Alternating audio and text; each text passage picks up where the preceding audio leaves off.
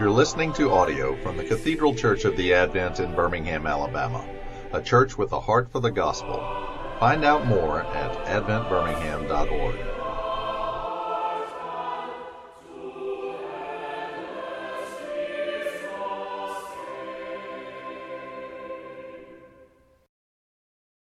Just a, a couple little announcements uh, before we get started. One, uh, Gil's asked me to say this, and he's right to do that. Uh, you know, we've been involved in a visioning process here at the Advent uh, for uh, uh, several months now, but now we're really kind of taking it to the next level, and we're going to be publishing three little booklets that are going to be around and available in the church next week. the first booklet will be a layout of the big picture of our identity, purpose, and the six tenets that we were looking at uh, in the process. So, uh, worship, communication, shepherding, outreach, uh, ministry development, and discipleship. So, that's a very good. If you have questions or you want to see what it's all about, that's a good one to go to. Uh, the second will be a large trifold, which will include the details of the ideas generated by the process. So, the ideas that came out of, for instance, communications or shepherding or whatever group it is. Uh, and then finally, and more importantly, the last booklet will be a booklet of prayers and devotions. And starting on Sunday, the 24th of September, uh, we're going to pray together as a church, and everyone will be invited to use this booklet as a guide. And uh, we'll pray through each of the six tenets and uh, taking a week with each one of them. And for six weeks, there'll be a daily verse with a short devotion and a prayer uh, for each day. So, great chance for the uh, Advent to come together and uh, pray together. And so those will be available, and I hope that you can do that. And then uh, for the Dean's class on the 17th, 24th, and October the 1st, uh, we'll actually be taking a break from the articles uh, for the next three weeks. I'll do the intro class, and then I'll launch into it on the 8th. Um, uh, we'll be talking about two tenets uh, each week. So we'll be talking about in the first week worship and communication, then shepherding and outreach, and then ministry development and discipleship. So uh, that'll give you a chance to interact, and at that point, you will have, um, uh, or at least on the 24th, you'll have the, um, no, you should have all the booklets in your hand uh, at that point when we start the class on the 17th. Also, uh, if you're just awe inspired uh, by this series on the articles, uh, you may be interested to know that the Advent will be taking a trip to England and Scotland uh, just men and golf clubs. Just kidding, that's a lie. Um, from my lips to you know whose ears. Um, and that is going to be uh, July the 14th through July the 22nd. Uh, July the 14th. So you arrive in England, uh, in London, July the 14th, and then you'll fly out of Edinburgh on the 22nd. And uh, I am being serious about this. If uh, you're looking for a little game, a little match in Scotland on the front end or the back end, I'm your man. Uh, so, um, so, in all honesty, we'll probably play St. Andrews and Muirfield. So, if you're interested in that, uh, and uh, we'll, we'll sort that out. Uh, but it's a, it'll be a great trip. Uh, Gil and I will be leading it, but we've also lined up some pretty heavy hitters from Oxford and Cambridge to actually take us, take us to the various Reformation sites and give us the insider's tour. And I haven't confirmed it yet, but he says he thinks he can do it. Uh, we've lined up a pretty, uh, pretty big name to take us through Edinburgh to do the Scottish, Edinburgh and St. Andrews uh, to do uh, the Scottish uh, sites. So um, it'll, it'll be a great, uh, great trip, and you'll be finding out about that in the very near future. And um, there are limited spots. And so please, if you're interested, uh, let uh, Gil or I know and include your uh, USGA handicap index. The Lord be with you. Let's pray. Uh, Heavenly Father, uh, we do thank you for the world in which you've created. And Lord, we pray that we would not uh, lose uh, our sense of what has gone on before us, especially who has gone on before us, for we stand on their shoulders. And Lord, that you would uh, help us better understand the movement of your Holy Spirit and what seems like a very long time ago, but Lord, is uh, evident, needs to be spoken into today's world as well. We pray this in Jesus' name. Amen. okay. Uh, our Anglican articles, what are they and why do they matter? Uh, this is an important class, and someone rightfully said, well, this should be the Inquirer's class because isn't what this is all about. And the answer to that is yes. Uh, this is what it's all about. The whole idea of the articles is if someone says, Well, what do you believe as an Anglican or even an Episcopalian? you ought to be able to say, Well, here are the 39 articles. This is what we believe. Now, the problem with that is how many people actually answer the question with that answer? Almost nobody. Almost nobody. In fact, uh, every time the new prayer book, a new prayer book comes out, they shrink the font down more and more and more until it's going to end up being like Willy Wonka and the half magnifying glass at the end, and you just kind of et cetera your way through it. But the, uh, the articles are uh, of significant importance, and what I hope that we see is that this is not just some historical document, but actually is really pertinent uh, for the world in which we live today. So, for instance, uh, I saw recently that the Pew Research Forum had uh, brought out some statistics from Protestants, and it turns out that a majority of Protestants are not Protestant. That actually we're now approaching a time when a majority of Protestants would agree with the Roman Catholic position during the time of the Reformation than the Protestant position. And so when somebody asks me, uh, why, why is the Advent so big on the Reformation, or why do things like the Articles matter? Uh, I'd say because it speaks today. Right? These are the issues today. Uh, the authority uh, of the Scripture uh, is Christ's death sufficient enough uh, to get us into heaven? nearly half of Protestants interviewed said that, that no, that it was faith plus good works that would get you into heaven. And so these are the, these are the very issues that were going on at the time of uh, the Reformation. If you want a real quick survey and you think, I don't want to do this for all these weeks that Andrew's doing them, although I can promise it'll be fun and lively, uh, Gerald Bray did the 39 articles in an hour. Uh, and he really breezes through them, but you can find that on our website. And he makes some really good points. And one thing is that if you're a church, you have three pillars that you need to hold it all together. One, you need doctrine. Two, you need discipline. And three, you need devotion. And so you need to have a common doctrine. And of course, for the Christian church, it would be that Jesus Christ is Lord. Right? That's what the New Testament is about. Uh, that, and that's what the Old Testament is about, quite frankly, uh, that Jesus Christ is Lord. And so, out of that common doctrine uh, that we share about who Jesus Christ is and what he's done, another reason why, you know, somebody said, why does the Advent always talk about the sufficiency of the Scriptures? And why does the Advent talk so much about what Jesus has done for us? Uh, because the world is really confused, not just the world, Protestants, Christians are confused about who Jesus is and what he's done and the nature of his word that gives testimony to who he is and what he's done. And so you have that doctrine, but so what?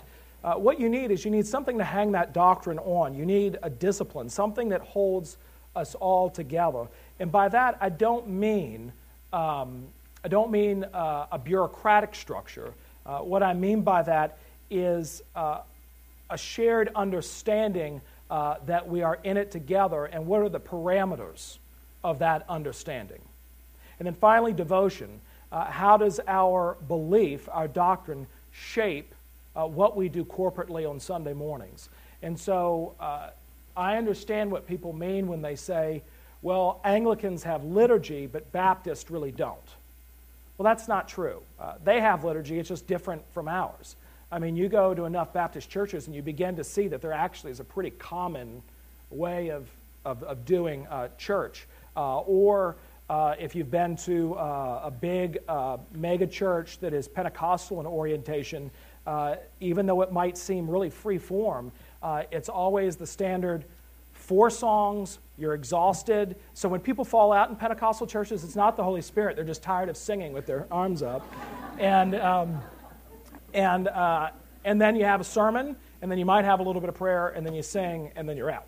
Right? It's, it's pretty predictable pattern. And so our liturgy is just different. Uh, but uh, your liturgy ought to reflect, uh, and, and actually, uh, what we're going to find is that your liturgy uh, ought to reflect what you believe. Because if it doesn't, that liturgy will begin to affect what you believe. And so it's amazing to me the number of uh, folks that, that would say, talk about the importance of preaching, and, uh, and yet, you know, the songs last almost an hour in the service, and the sermon's 20 minutes. Right? So if you're looking at their liturgy, what would be the important thing? The singing. Right? The singing would be the important thing, even though they would deny that. So doctrine, discipline, and devotion, and the articles actually flesh all those out for us. Uh, they, they, if you want to break it down into three sections, uh, the first part, and these are not equal sections, but the first part of the article starts off by talking about what Christian, basic Christian belief is. What do we as, as Christians believe? Whether you're Protestant, Roman Catholic, uh, Eastern Orthodox, it doesn't matter, that there's going to be pretty strong agreement around the first eight articles uh, because they articulate what any Christian ought to believe. And then the second part uh, will articulate what most Protestants in continental Europe uh, and the UK uh, would have believed. And then finally, things that are particular to Anglicanism, uh, but also particular to the time and place in which uh, they were drafted. And so, why the articles and why now? Uh, the articles of the Church of England were first drafted in 1553. That was the tail end of Edward VI's reign. Uh, and uh, Cranmer, uh, not too long after this, would be burned at the stake by Mary. But they were drafted in 1553, uh, revised in 1564, and also there was a little revision again in the, 15, in the 1570s and finally enshrined into law in 1571. And since then, uh, all individuals in the Church of England and in most Anglican provinces have to sign on and assent to the articles before they can be ordained. So if they said, I agree with all the odd number articles, but not the evens, they don't get ordained. And that's the case for a, a, a majority uh, of the Anglican uh, communion, not so in the United States. Even so, uh, the articles are included in the back of every American edition of the Book of Common Prayer. In the preamble of our Constitution, commits the denomination to, quote, upholding and propagating the historic faith and order as set forth in the Book of Common Prayer, which would include uh, the 39 articles. So, at least on paper, we're saying we believe this. Uh, we believe uh, the articles. And even though the articles play a central role in who we are as Anglicans, uh, they've been largely lost. Uh, and I think that that's a result of time, but also of circumstance. Indeed, if the articles, uh, you know, very rarely uh, will I run into someone who will want to argue with me over the content of the articles. So they're not actually in dispute, they're just ignored. They're, they're just not even bothered with. Uh, I've even had one bishop in the church say to me, You know, the Advent, you know, you talk about the Reformation and the, and the articles and, and the ordinal. Like, I've never read the articles and I don't even know what the ordinal is. And of course, the ordinal was the service that was used to consecrate this person as a bishop. And so, um, uh, and so uh, they're just not, uh, they're, they're just ignored. Uh, they're just completely uh, ignored. And so the need, but for the longest time, the articles and the teaching of the article, the teaching on the articles was largely unnecessary because of what? The prayer book. You really didn't have to do much teaching on the articles because of the prayer book. Now, uh, it used to be, it's no longer the case, but some guys still do it. And John Stott would do this on the anniversary every year of his ordination. Before you were instituted as the rector, you had to get up and read the 39 articles to your congregation. I mean, you could make a killing selling hot dogs uh, uh, on that day. And, uh, and John Stott would actually do it. He'd say, I'm going to be at the church at 6.30. I'm going to read the, I'm going to read half of the articles this day, and then next Sunday I'll start at 6:30, and I'll read the other half uh, that Sunday, because that's what he had to do when he was instituted as the rector of All Souls Church in London. and the prayer book, uh, which uh, has been in effect, and for most of the communion, the 1662 is the official prayer book, um, affirmed uh, what the articles taught. The, the liturgy that is provided for in the 1662 Book of Common Prayer are a manifestation, a liturgical manifestation of the doctrine espoused in the 39 articles. And so you could bring up the articles and people would nod their heads yes. But over time, people sort of relied on the prayer book uh, to convey uh, teaching on uh, the articles. Uh, but as the prayer book began to change, especially in uh, provinces like the United States, it was no longer the case. So, the American prayer book, for example, even though the articles are in the back of the prayer book, we have liturgies and theology that stand in opposition to the articles. I mean, this is textbook Episcopal Church. And this is what we do. We, we kind of like the idea that, well, yes, we say this, but we also say this, but where does it all end up and what exactly does it mean? And what actually holds the authority? And let me just say something about our language, uh, because we talk a lot in Anglicanism about the prayer book. And I know that there are some people that are anxious that we're getting away from the prayer book. But I want to challenge us this morning that we don't mistake unity and uniformity. We don't mistake unity for uniformity. Uh, when there's nothing to bind us together, we look for forms and manners. And this is no unity at all. And so, right now, there is in the church amongst some an attempt to doggedly enforce uh, the 1979 prayer book uh, to the letter of the law. And a lot of that is built around because there's so much dysfunction in our denomination that even though there's widespread disagreement and we're tanking numerically, uh, at least we can all look like we're the same through our Sunday gatherings. Uh, but of course, that's just a shell. And not only that, if they decided actually we're going to enforce the 1979 prayer book to the nth degree, every church in America is in trouble uh, because every church in America has somehow modified it one way or the other, whether they're not following the rubrics to the, to the letter, uh, or whether they're adding extra things to it, or, or whatever it might be. Uh, but it would also mean uh, if we had, if someone came in and told us, no, you have to, um, you have to follow the 79 prayer book uh, to the absolute letter of the law, uh, that would be the end of the Advent. That would be the end of the Advent. So even before we made the revisions for our communion service a couple years ago, uh, the Advent would have had to have changed before then. And so when we talk about the prayer book, I want us to understand that the pr- departure from, uh, because a lot of people think, well, Rite One is the old way of doing things. Uh, that's not true. Uh, the 1979 prayer book, obviously a departure from the prayer book tradition, but actually it was in 1928 where we really made our departure. This was the first American prayer book to introduce prayers for the dead and also the reservation of leftover bread and wine uh, from the communion table. You would take it and you'd put it in a special little box and put a lamp over it, and, uh, and that, of course, gave way to um, uh, services that you can find in Episcopal churches of adoration of the Blessed Sacrament. Of course, both of those practices are in violation of the 39 Articles. Now, we might say at this point, but Andrew, we don't do those types of things. Uh, but I would say that's not the point. Uh, what it means is that either we ignore the bits of the prayer book, which is what most Episcopalians do, or we try to explain away its plain meaning. And so, right now, I think that the big question, in light of the articles in this class, is not only what we believe, but actually what does it mean to be Anglican? Uh, I think that if you ask most Episcopalians or Anglicans throughout the world, uh, you'd get pretty wide and varied answers. And I think that that's one of the biggest problems. And one of the things I'm trying to challenge our denomination to do is to actually grapple with that question. Okay, if we're in disagreement, even over what it may, means to be Anglicans, what does it look like for us to walk together? Where are those points of, of commonality? Now, one official in the Episcopal Church told me that the canons and money hold us together. And I said, that, that's not a good stewardship slogan.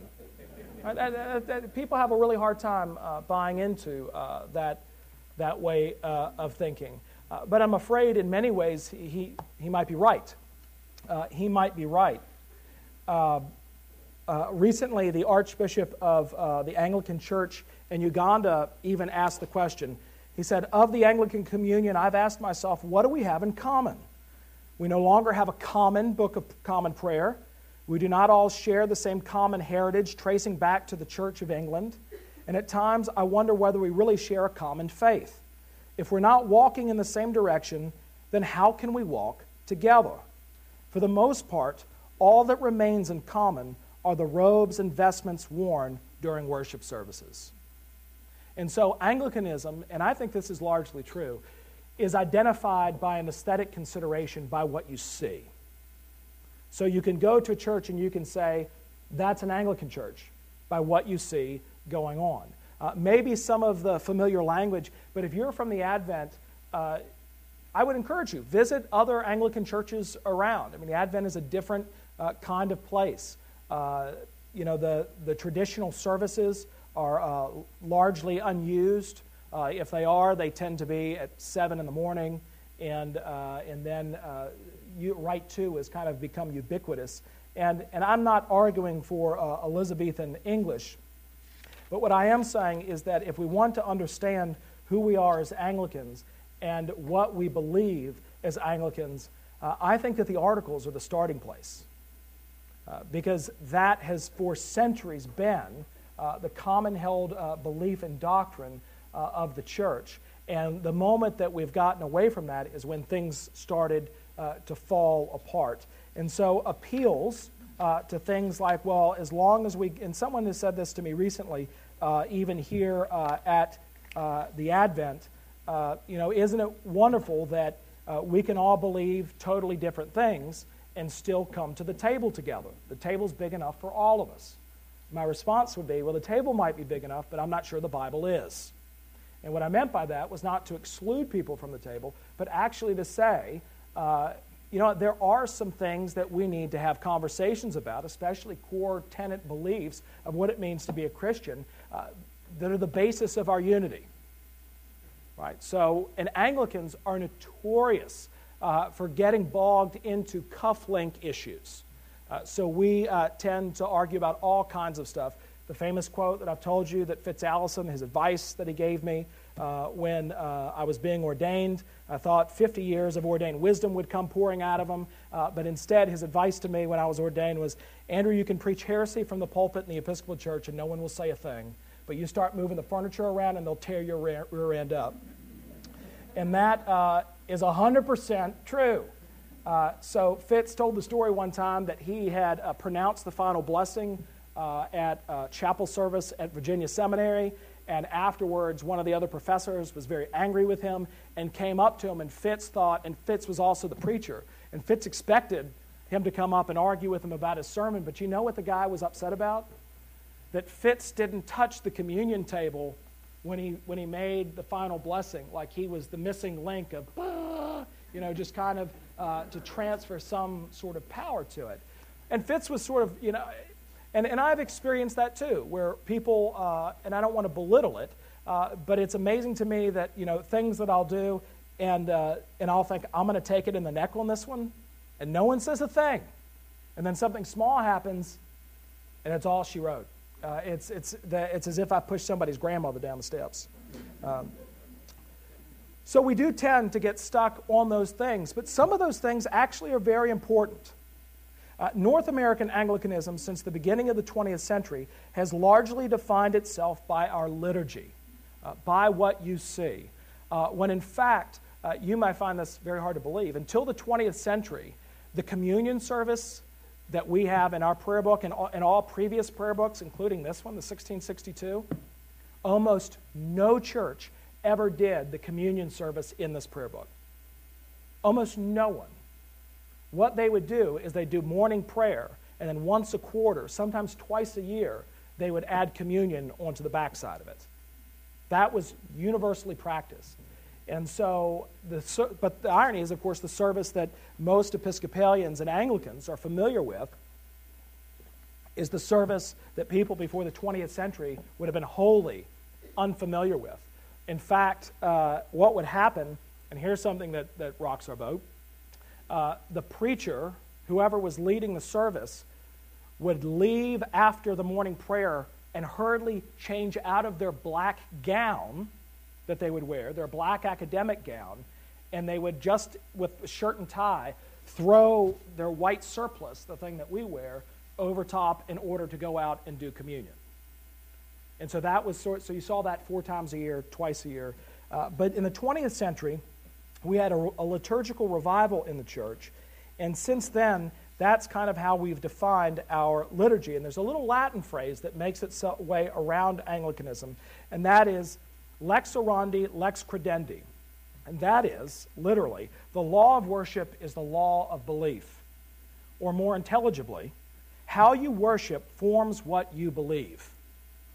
How you worship forms what you believe. And so, if you have a confession of sin uh, that is less penitent, what does that make the people who say it? Less penitent? Uh, if Jesus' death on the cross is downplayed, what happens? Doesn't seem as important. Uh, and so, really, the opposite is what's supposed to be true. What we believe ought to inform how we worship, and in turn, how we worship ought to inform what we believe. Uh, but because Anglicanism has become so uh, freighted with liturgical considerations uh, that uh, it's sort of the end all be all uh, of Anglicanism. And so that's why I think that Anglicans need to be very uh, aware of what we do, what we say, and what we do uh, in our Sunday gatherings actually is pretty significant. It's not, it's not arbitrary uh, because it begins to form certain kinds of, of belief. And, and so and most people who come into Episcopal churches pick up on that pretty quickly. So there's the story of um, my former, I'm name names, Jeff Miller, my former rector of the church I served in Beaufort, preached 30 minute sermons uh, plus Rite One Holy Communion every Sunday. I mean, it was, it was a long service. And, um, and somebody was visiting with them and they were intrigued and was sitting next to Kristen, Jeff's wife. They were intrigued by all the things that were going on in the service. And so they, you know, what does this mean? And what does that mean? And why do you do this? And why do you do that? And Kristen was explaining, and Jeff had a habit, he would take his watch off when he climbed in the pulpit and, uh, and would always go like that and put it down. And the person asked Kristen, uh, what does that mean? And she said, absolutely nothing. uh, uh and yeah, I mean, we, uh, and it's very funny to me that certain traditions uh, that we have, I will ask people, hey, why do you do that? And, uh, and I'll get different answers from different people. So, for instance, something like um, candles on the table. Why do we have candles on the communion table? There are two candles. So, uh, I've, asked, uh, I've asked a group of people, and they say, well, they represent the two natures of Christ. Someone else said they represent the Old New Testament. Someone said they represent um, the law and the gospel sucking up to me. And, uh, and I said, no, actually, that's not why we have candles on the table. The historical reason is for what? Light, so you can see. And so I've told him, I said, you know, I think it's enough and it's all right to say, I think they look pretty. But I think that's actually a really good reason. I think that they're aesthetically enhancing and they look really nice. And, and that's uh, why we should have them. Uh, but so often we look at these little traditions and we try to theologize them when actually there's no theological meaning to them whatsoever. They're a practical consideration. Uh, I told the story before. We had a rector in Beaufort back in the 1970s who, uh, after, uh, when he would go down to the communion rail to serve communion, he would ding his wedding ring on the brass railing on the way down and uh, he had a curate who was newly ordained, and the first time he celebrated communion, he dinged it too. And, uh, and John Hardy asked him, he said, Why did you do that? And he said, Well, I thought that was the tradition here at St. Helena's, and I thought that was like the indicator to the ushers that it was time to come forward. And John Hardy said, No, I wear special orthopedic shoes, and I have to discharge the static. Uh, and so if I don't, I'm going to shock the first person there. Uh, but that's how things start, right? Uh, that's, that's how things start, uh, and, and we're, we are no different. And so, uh, if, and the, the drafters of the 1979 prayer book, they've written extensively about this, said that they definitely had an agenda. Uh, they had an agenda, and that was to turn the prayer book away from anything that was remotely Cranmerian, meaning anything that had anything to do with the Reformation and the 39 articles. And that's why you've got the tension there between the articles and actually the liturgy provided in uh, the 1979 book. So, Where did these articles come from, and again, why are they so important? Uh, at the time of the Reformation, it was important for churches, uh, normally national churches or geographic churches, uh, to define themselves uh, over and against the other prevailing religious notions of the day. And so it would be wrong historically to say that the 39 articles are over and against the Roman Catholic Church exclusively. They're not. They are in part, and they get a lot of airtime, but it's also against the more fanatic Anabaptists, uh, who at the time were starting these uh, religious sects. Uh, the peasant wars that broke out in Lutheran Germany were a result of those sects that thought that they had a divine mandate and they should, by the sword, uh, conquer areas for Jesus. And so uh, the articles were, were saying, that's not us. That's not us either. But there were a series of articles released uh, over time. At one point in time, the Church of England under Henry VIII had 10 articles.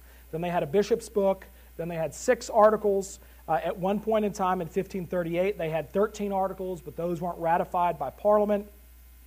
And uh, so in 1552, 1553, Cranmer and Ridley uh, were the primary drafters of what were the 42 articles.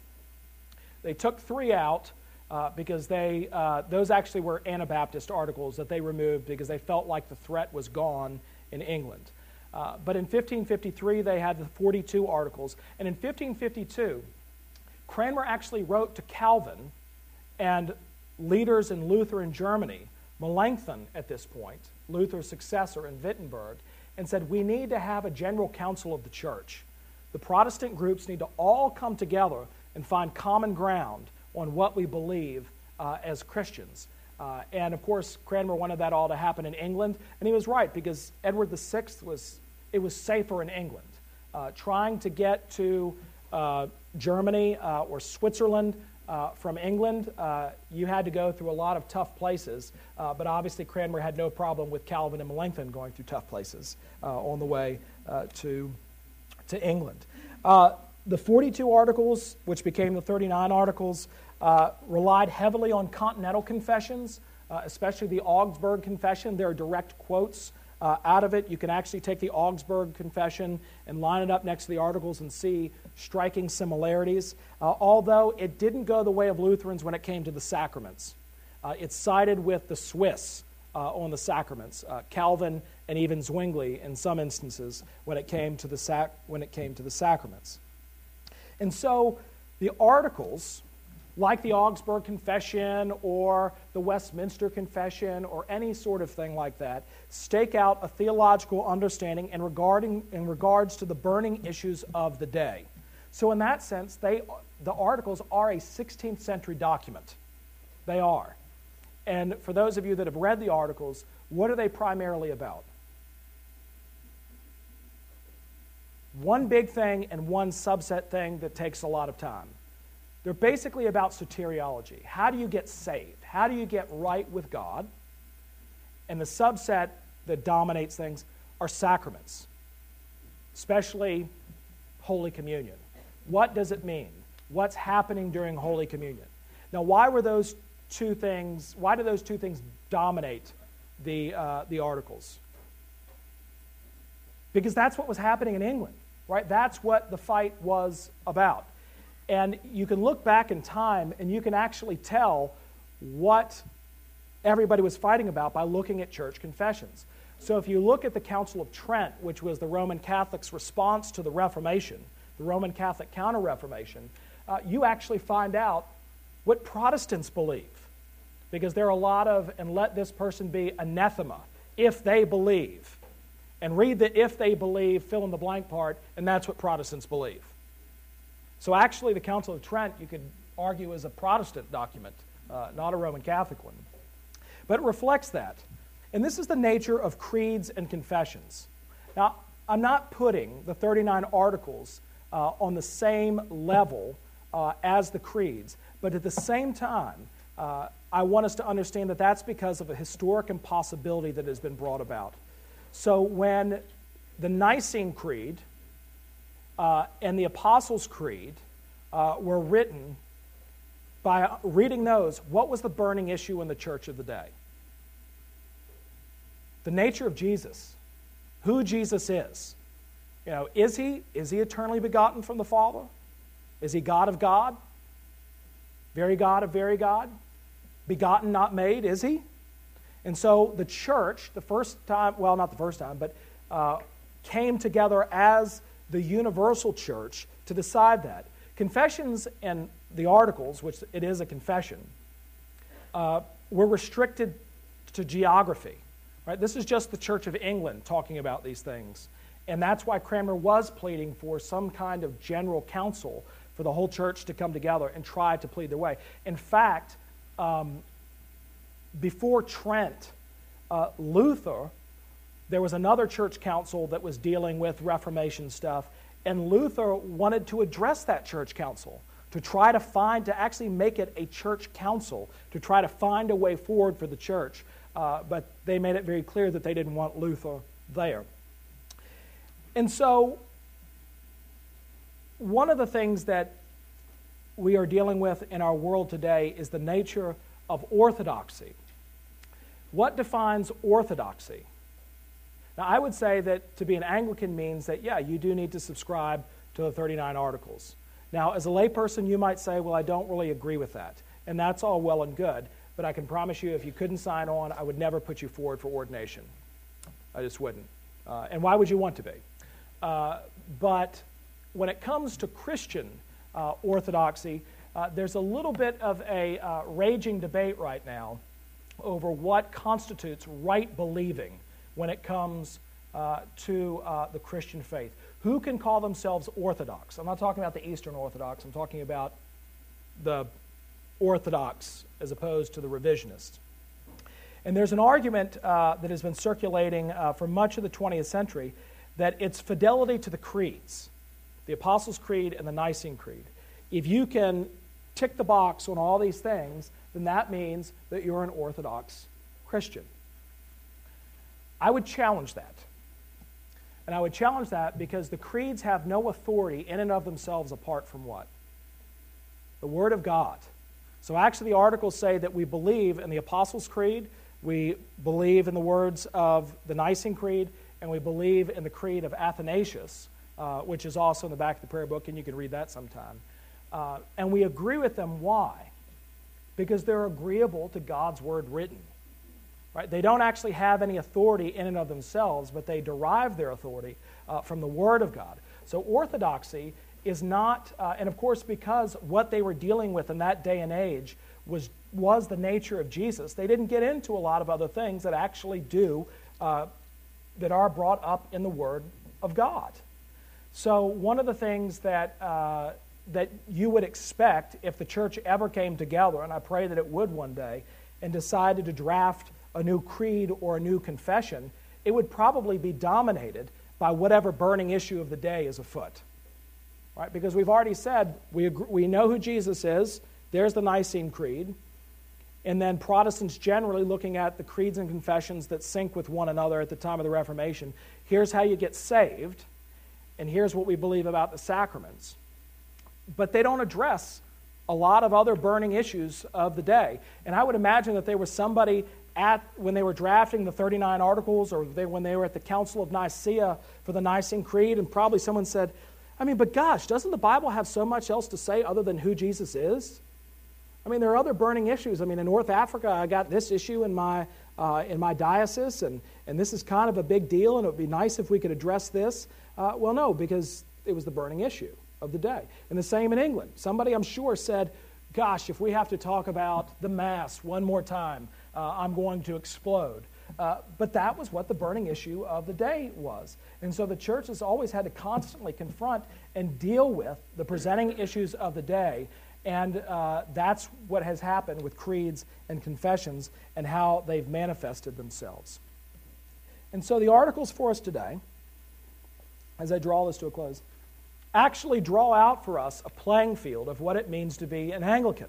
Uh, here, are, here are the boundaries.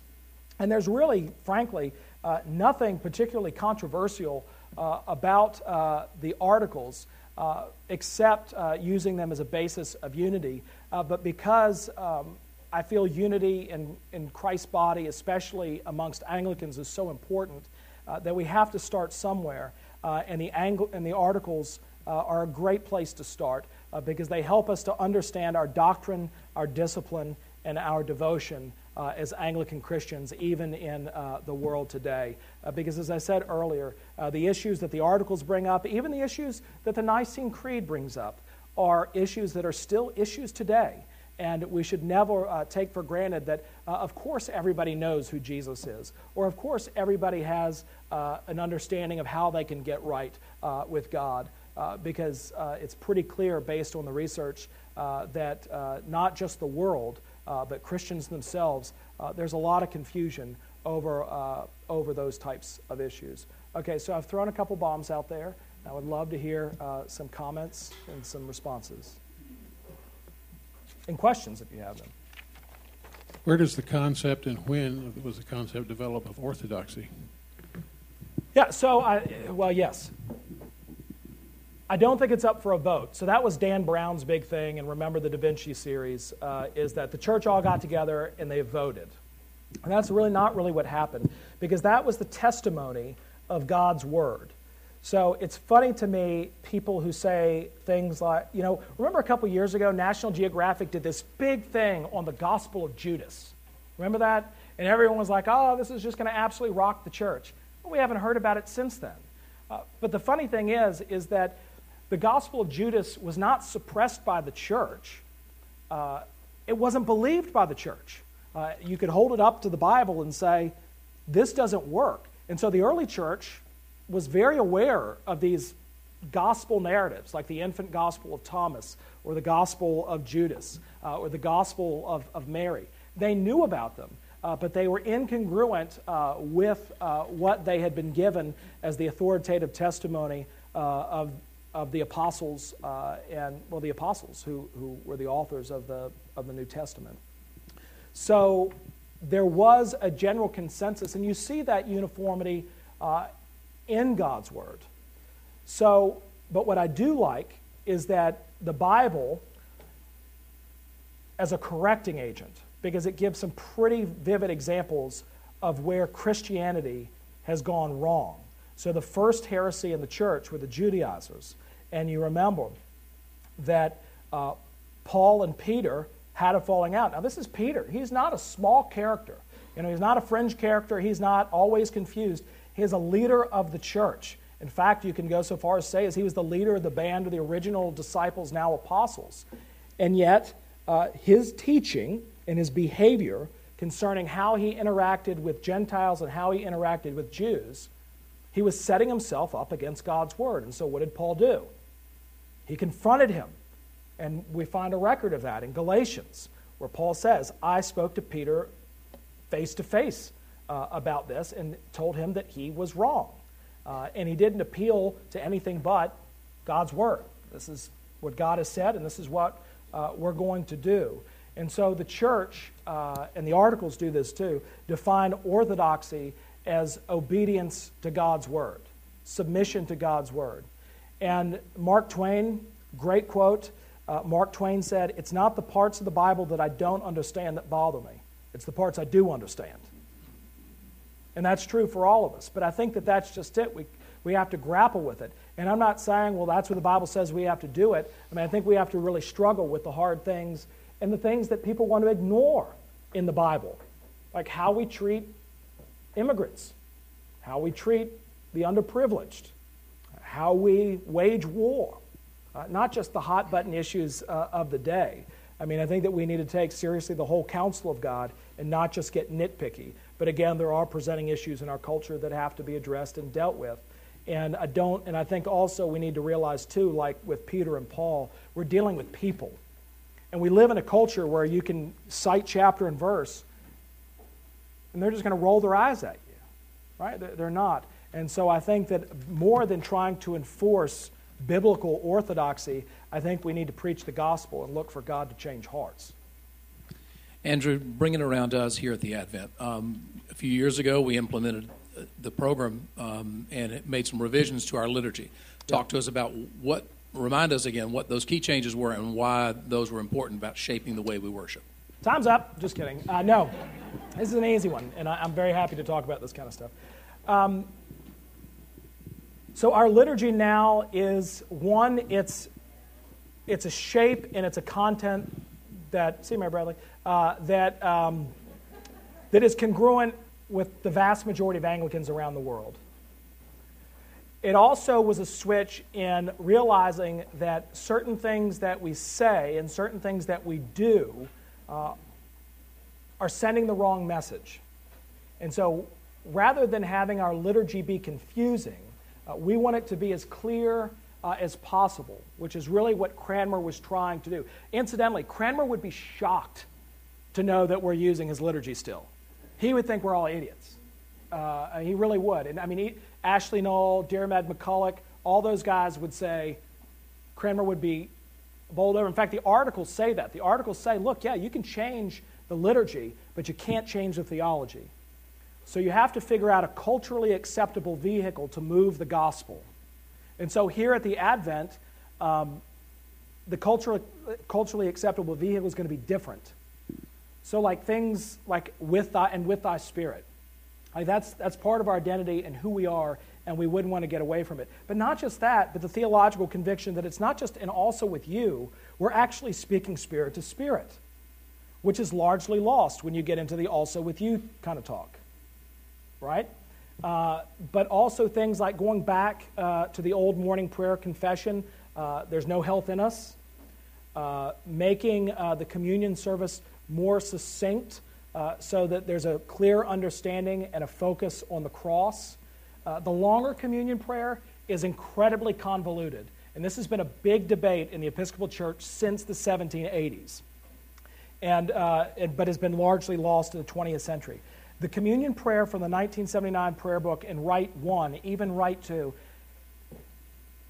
contradicts itself on various points. So one of them is, um, and although we are unworthy to offer unto thee any sacrifice, but, but here we offer ourselves.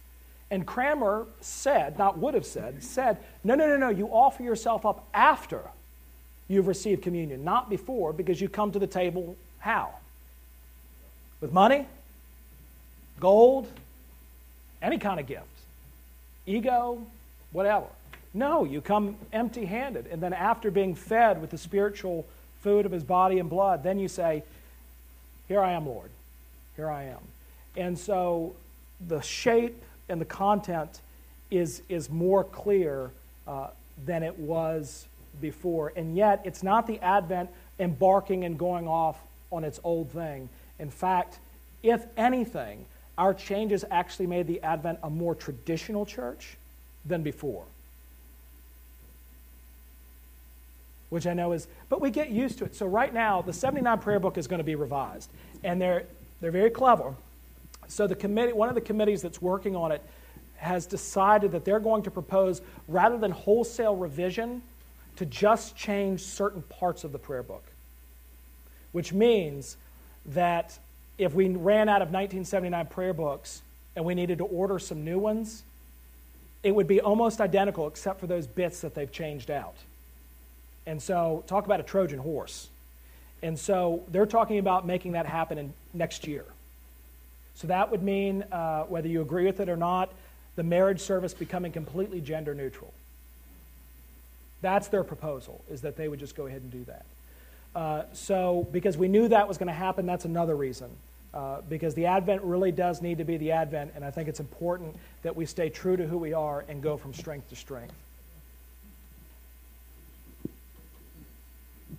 All right, it's going to get even more exciting because we're going to get into some fun issues like the Holy Spirit. Go in peace and love and serve the Lord.